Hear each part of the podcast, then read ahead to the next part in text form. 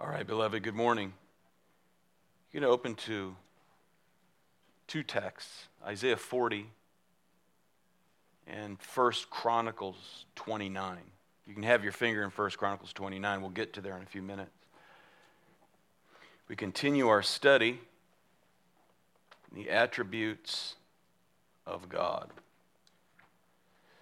Before we do, uh, let's go to the Lord in prayer.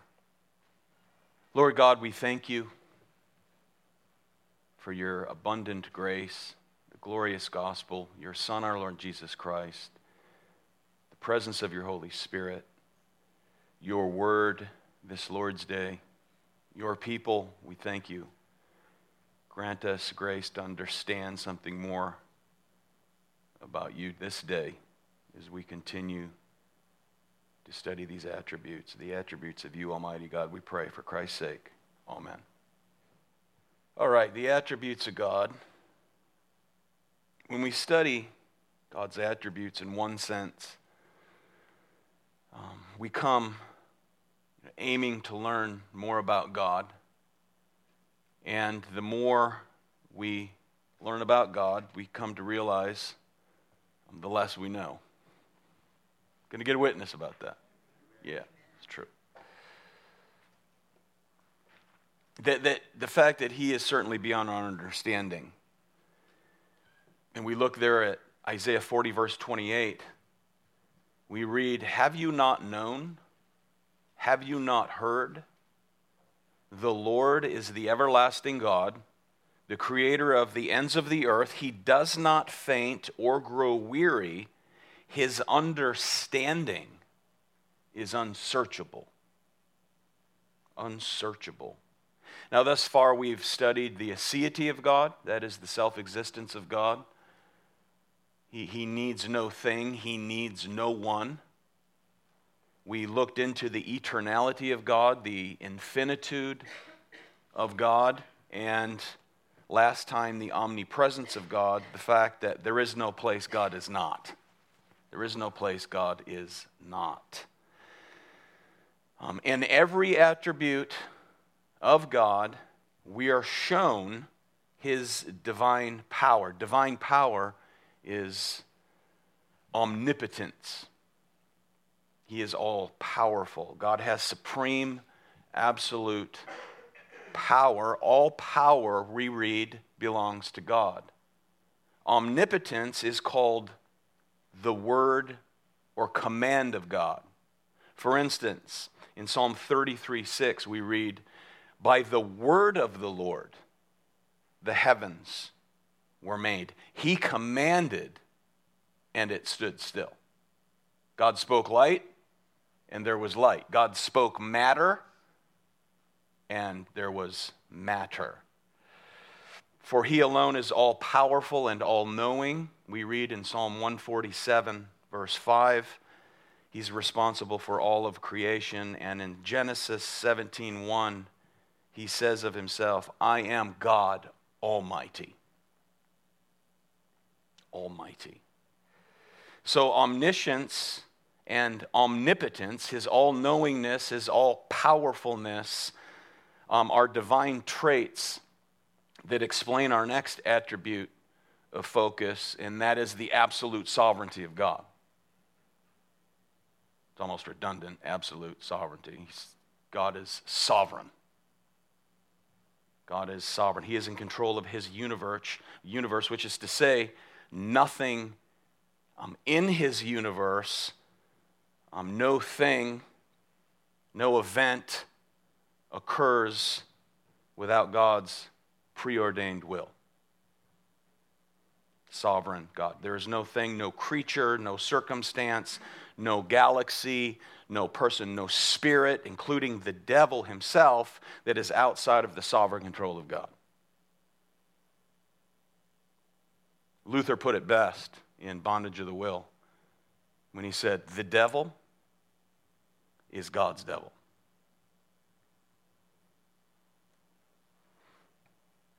R.C. Sproul famously said this If there is one single molecule in the universe running around loose, totally free, of God's sovereignty, then we have no guarantee that a single promise of God will ever be fulfilled.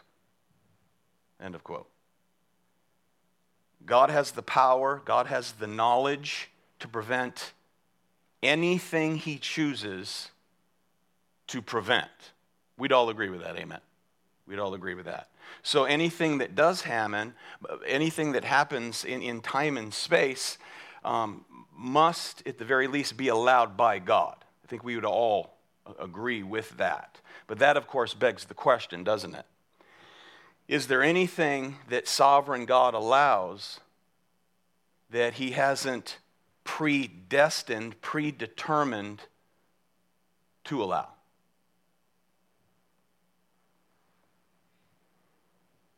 Is there anything that sovereign God allows that he has not preordained or predestined to allow?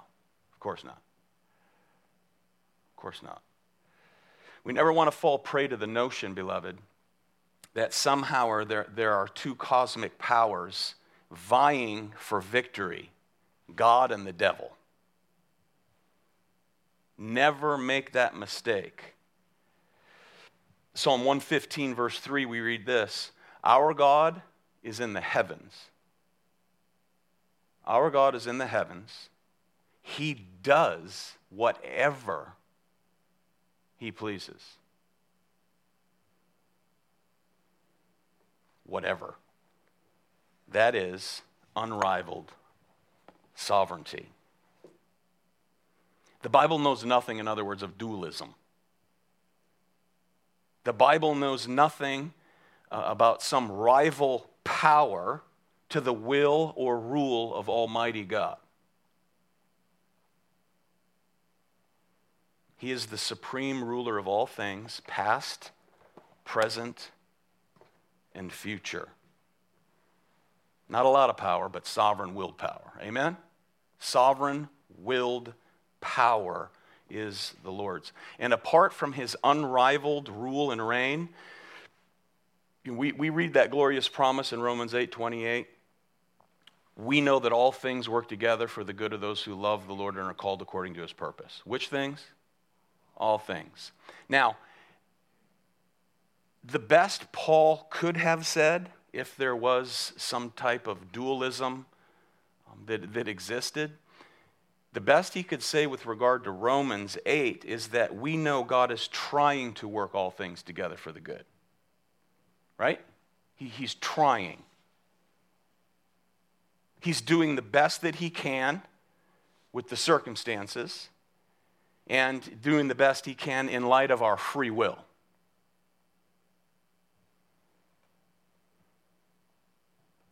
And the best he can with a mean devil in a fallen world. Look, it's confidence in God's sovereignty that gives teeth to Romans 8:28. Amen. It's confidence in his sovereignty. God's sovereignty, as Steve Lawson says, is the bedrock of Scripture. Lawson goes on to say this quote, the Mount Everest of biblical teaching the towering truth that transcends all theologies, the sovereignty of God. From its opening verse, the Bible asserts in no uncertain terms that God is and that God reigns. In other words, He is God, not merely in name, but in full reality. God does as He pleases, when He pleases, where He pleases, how He pleases, and with whom He pleases. End of quote. So his sovereignty is obviously a natural consequence of his omniscience, omnipotence, and omnipresence. We've, we've touched on those over the weeks.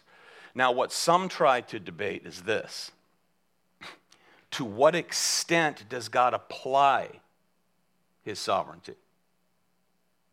That, that question only makes the hair stand up on my neck. right? To, to, to what extent does he apply his sovereignty? Especially when we consider disasters, calamities. You know, they'll say, Isn't he able to prevent these things? Was his arm too short to cause the gun to misfire before 20 people were killed? Or to cause a young man to ha- have a single car wreck before he commits his miserable crime. Things like that. You know, before the ash settled during 9 11, as they were going through the rubble of the Twin Towers, what was the number one question posed to Christian leaders? Where was God when this happened? Where was he? Couldn't he have prevented this? That was the question. Typically, it's always the question. But, but the Bible says much more, beloved, does it not? Than simply God could have prevented it. The Bible says all things occur according to the counsel of his will. All things in the Bible means all things. All things work together according to the counsel of his will. He has all power, he has all authority, he has all rule and all reign over all things, is what the Bible declares. That's our little introduction. Now we'll look at 1 Chronicles 29 verses 11 and 12, says King David, King David, the greatest king of Israel, yours, O Lord, is the greatness and the power and the glory and the victory and the majesty. Indeed, everything that is in the heavens and the earth, yours is the dominion. O Lord, and you exalt yourself as head over all. Both riches and honor come from you and you rule over all, and in your hand is power and might, and it lies in your hand to make great and to strengthen everyone. Notice again Israel's greatest king, David, was in no way confused about who's in charge. A lover of God. God Himself rules Look at Psalm 47, verses 7 and 8. This is one of the songs of Korah. You remember Korah, number 16, who, who led the first um, egalitarian revolt. Some of his offspring survived being swallowed up by the earth. And here they are. And we read this For God is the king of all the earth. Sing praises with a skillful psalm. God reigns over the nations, God sits on his holy throne. So God is king. That's the language. God is king, and he actually rules, he actually reigns over all nations. Remember this, beloved Israel was surrounded by polytheistic nations, they had a God for everything. These territorial gods, right? God, God of the mountains, God of the valleys, God of the river, God of this and God of that, territorial deities. The, the one true and living God, those are all false gods, pagan created gods. The, the God of Israel, the one true and only God, is Lord of heaven and earth, King, notice, King of the land, King over the sea, King over everything and everyone, including nations. Including nations It's very important we understand this with regard to the sovereign rule of God. God's rule establishes all other rules, His kingdom establishes all other kingdoms. He is the King of kings, Lord of lords. His dominion establishes all other dominions.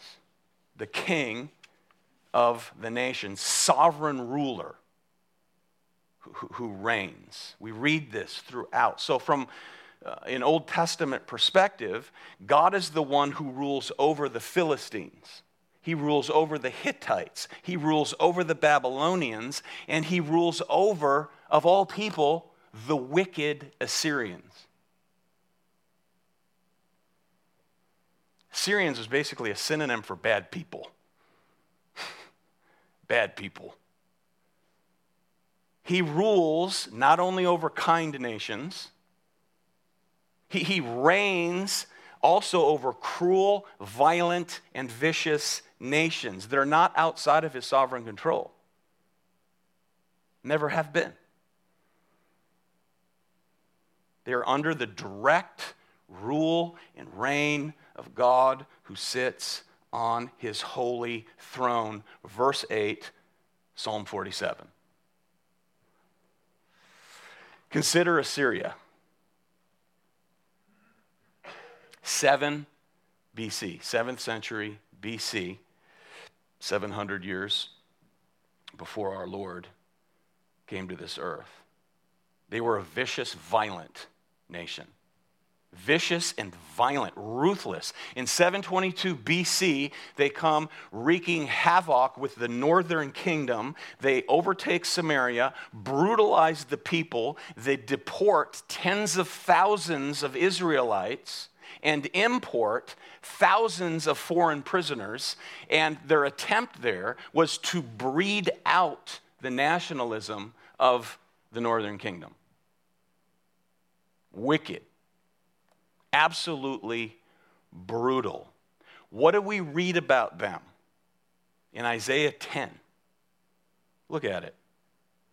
God refers to Assyria as nothing more than an axe handle in his hand. An axe handle. Is the axe to boast itself over one who chops with it? It is the, it is the saw to exalt itself is the saw rather to exalt itself over the one who wields it? An axe handle.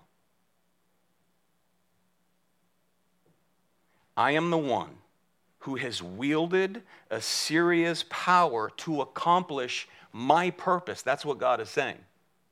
To accomplish my purpose. Now, are they morally responsible because of their evil intention? Absolutely. Absolutely, they are.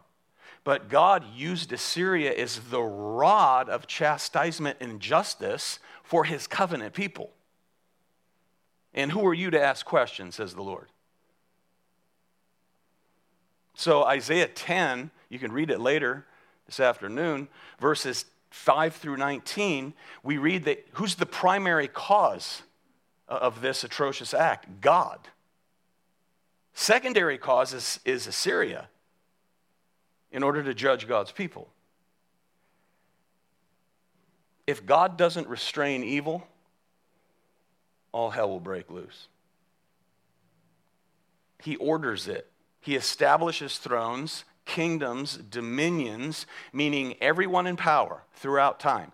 Everyone who is in a, th- a, throne or in positions of authority are there by the preordained will of God.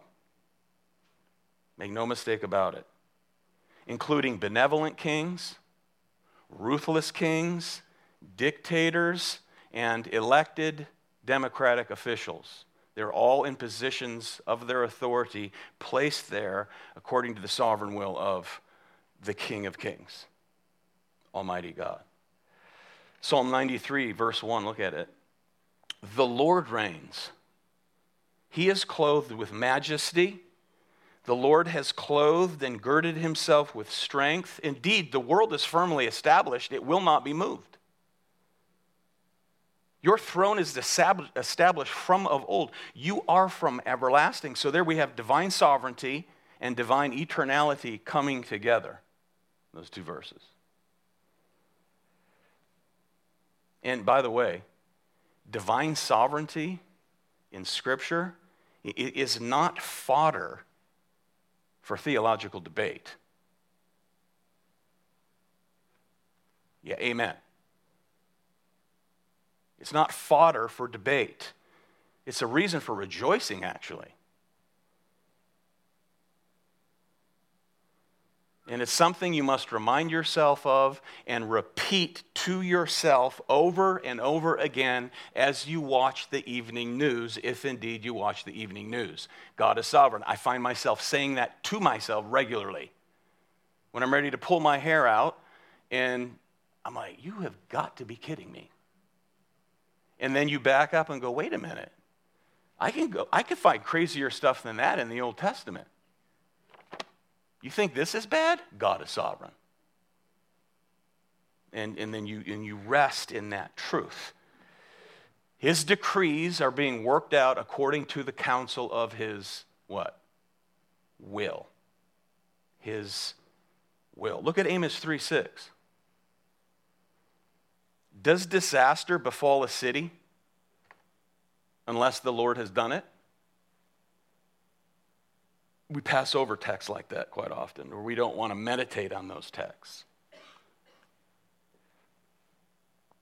That is to say, beloved, God's will, God's will is absolutely determinative. Not man's will, God's will. His preordained, decreed will is decisive. It's decisive. Well, why pray then? Because it's a means to his end. Why evangelize? Because it's a means to his end. Amen? Now, God being sovereign, that, that, does that mean it answers all the mysteries of life? No, it doesn't answer the mysteries of life. We're not going to have all of the answers. Most often, we're not going to have all the answers. We don't know what God is doing many times. And sometimes it makes the, the mysteries even bigger. God's sovereignty. We're on a need to know basis. God lets us know what He wants us to know. Amen? That's enough. And we, we trust. And we can trust Him because He's what? Sovereign. The more mysterious, the more faith.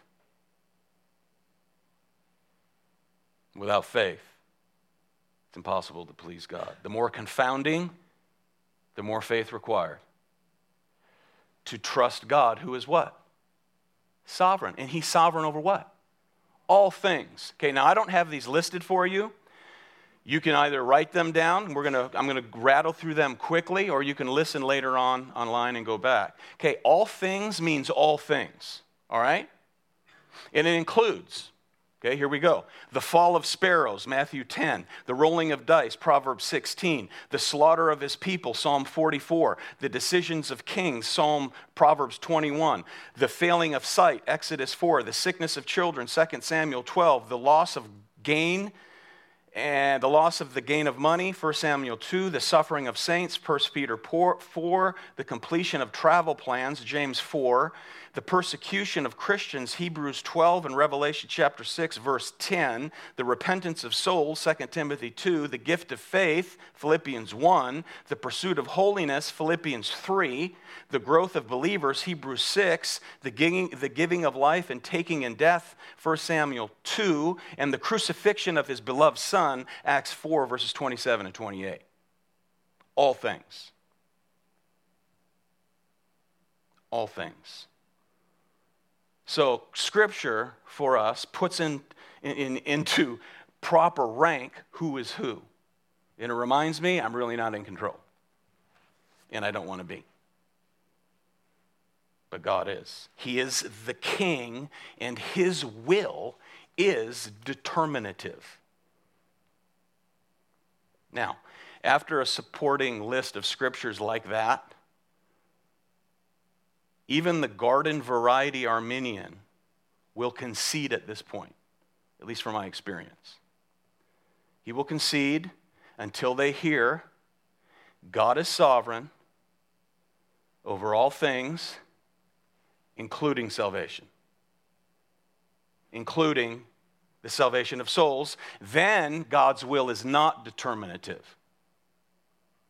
In many, an Arminian, has written things like this. And, and again, this is semi Pelagian or Arminian thinking. If you don't know the history of those views, you can go back and listen to a series we did on the doctrines of grace, oh, I think 2014. It typically goes like this God is sovereign but because he is a gentleman, they say, he always allows man's will to be determinative, and thus it is truly free.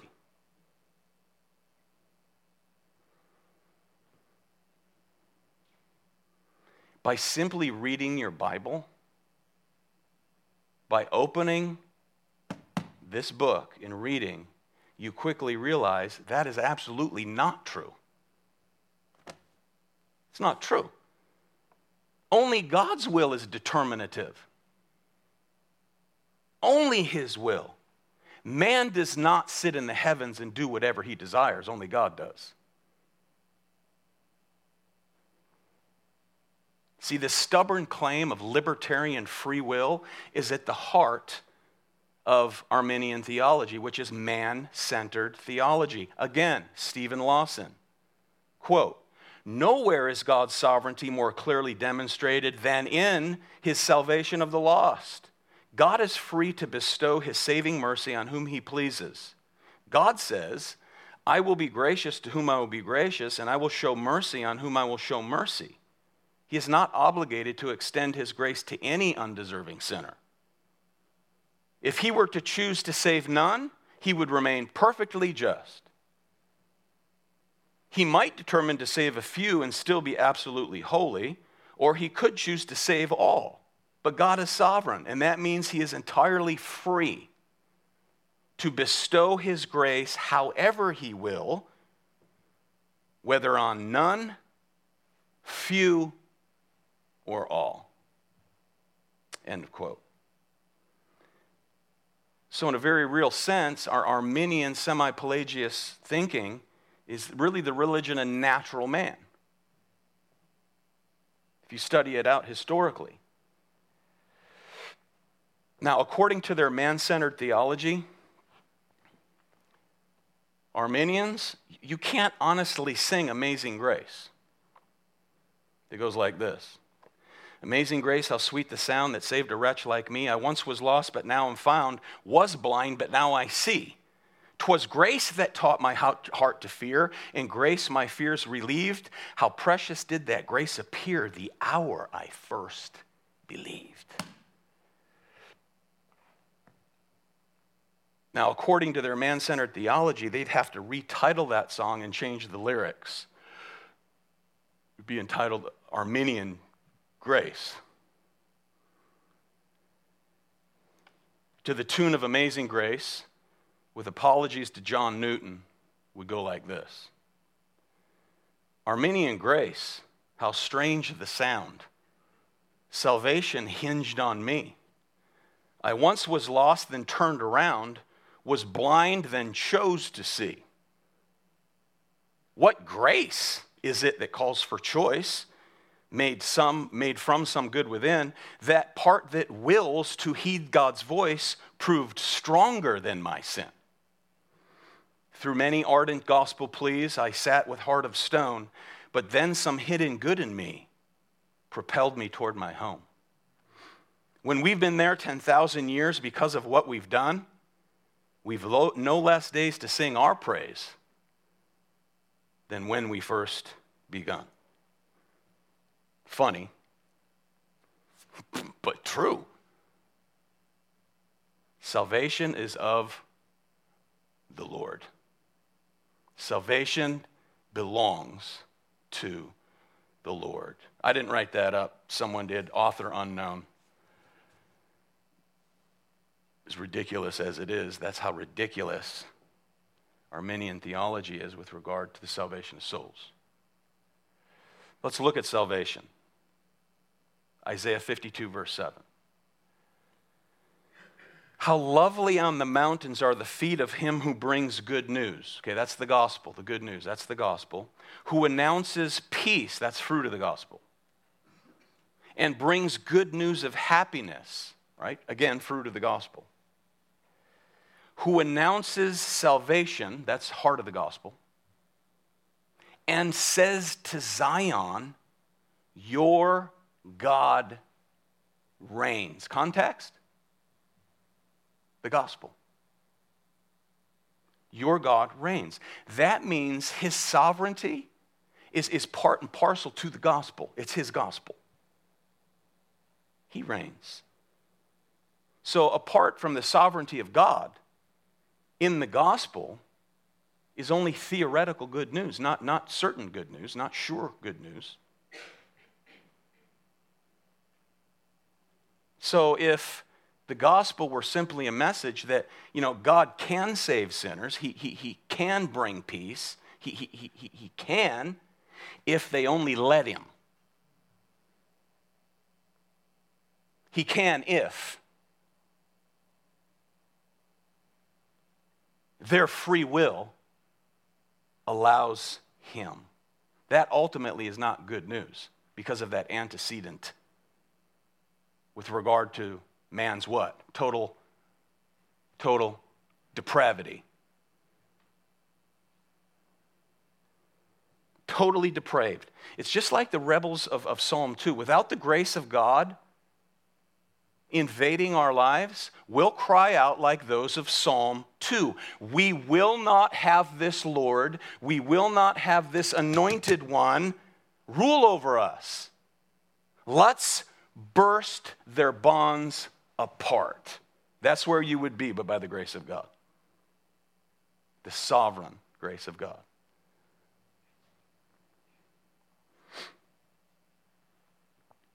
So, that which is needed with the good news, the good news of the gospel of Almighty God, the good news of peace, the good news of happiness, what's needed is God. God is needed to bring condemned sinners into the category of no condemnation by way of his sovereign grace.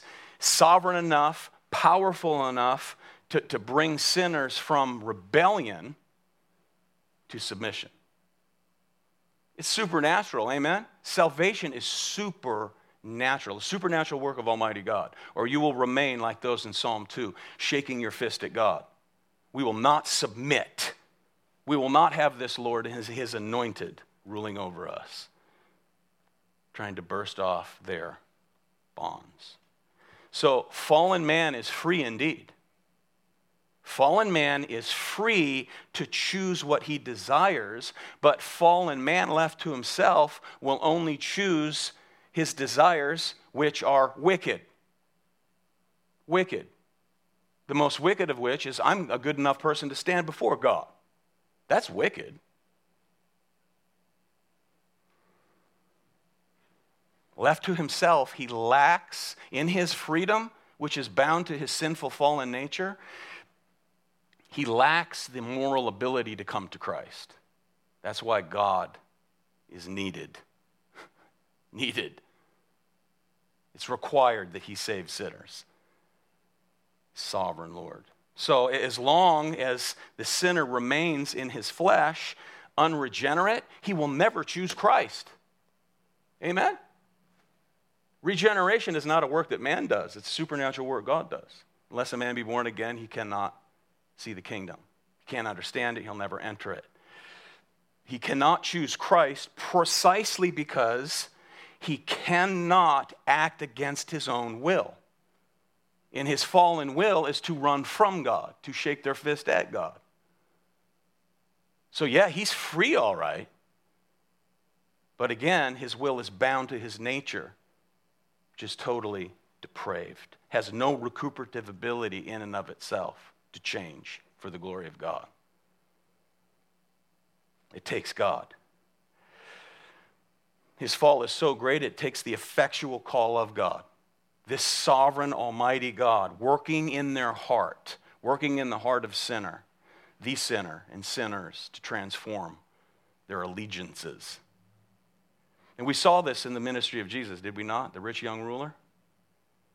You remember the the correspondence there. And when he went away saddened, his disciples turned to him and he said, Lord, who then can be saved?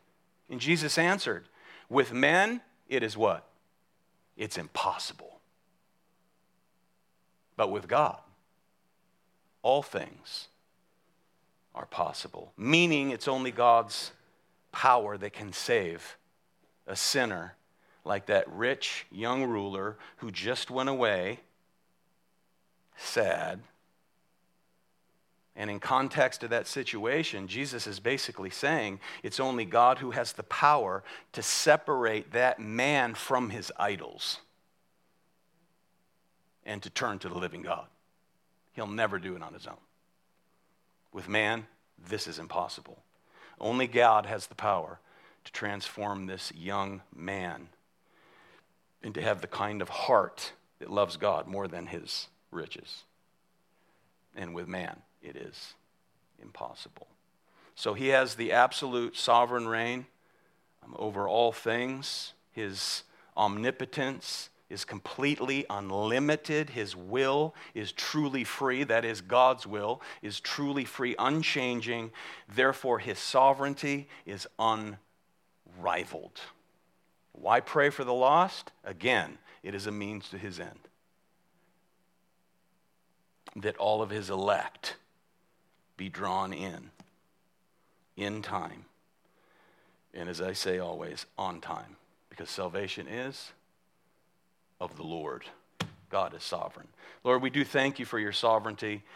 And Lord, those mysteries, so many of which we do not understand, while we are here, many things seem so confusing. But again, as we look back at Scripture, um, the events which seemed hopeless, helpless, and incredibly confusing, um, from this end, we, we go back and we read and we do see how all things work together for your glory and the good of those who love you, who are called according to your purpose. Lord, help us along the way um, on this side of the cross to entrust ourselves to you, the sovereign one. For Christ's sake, we pray. Amen.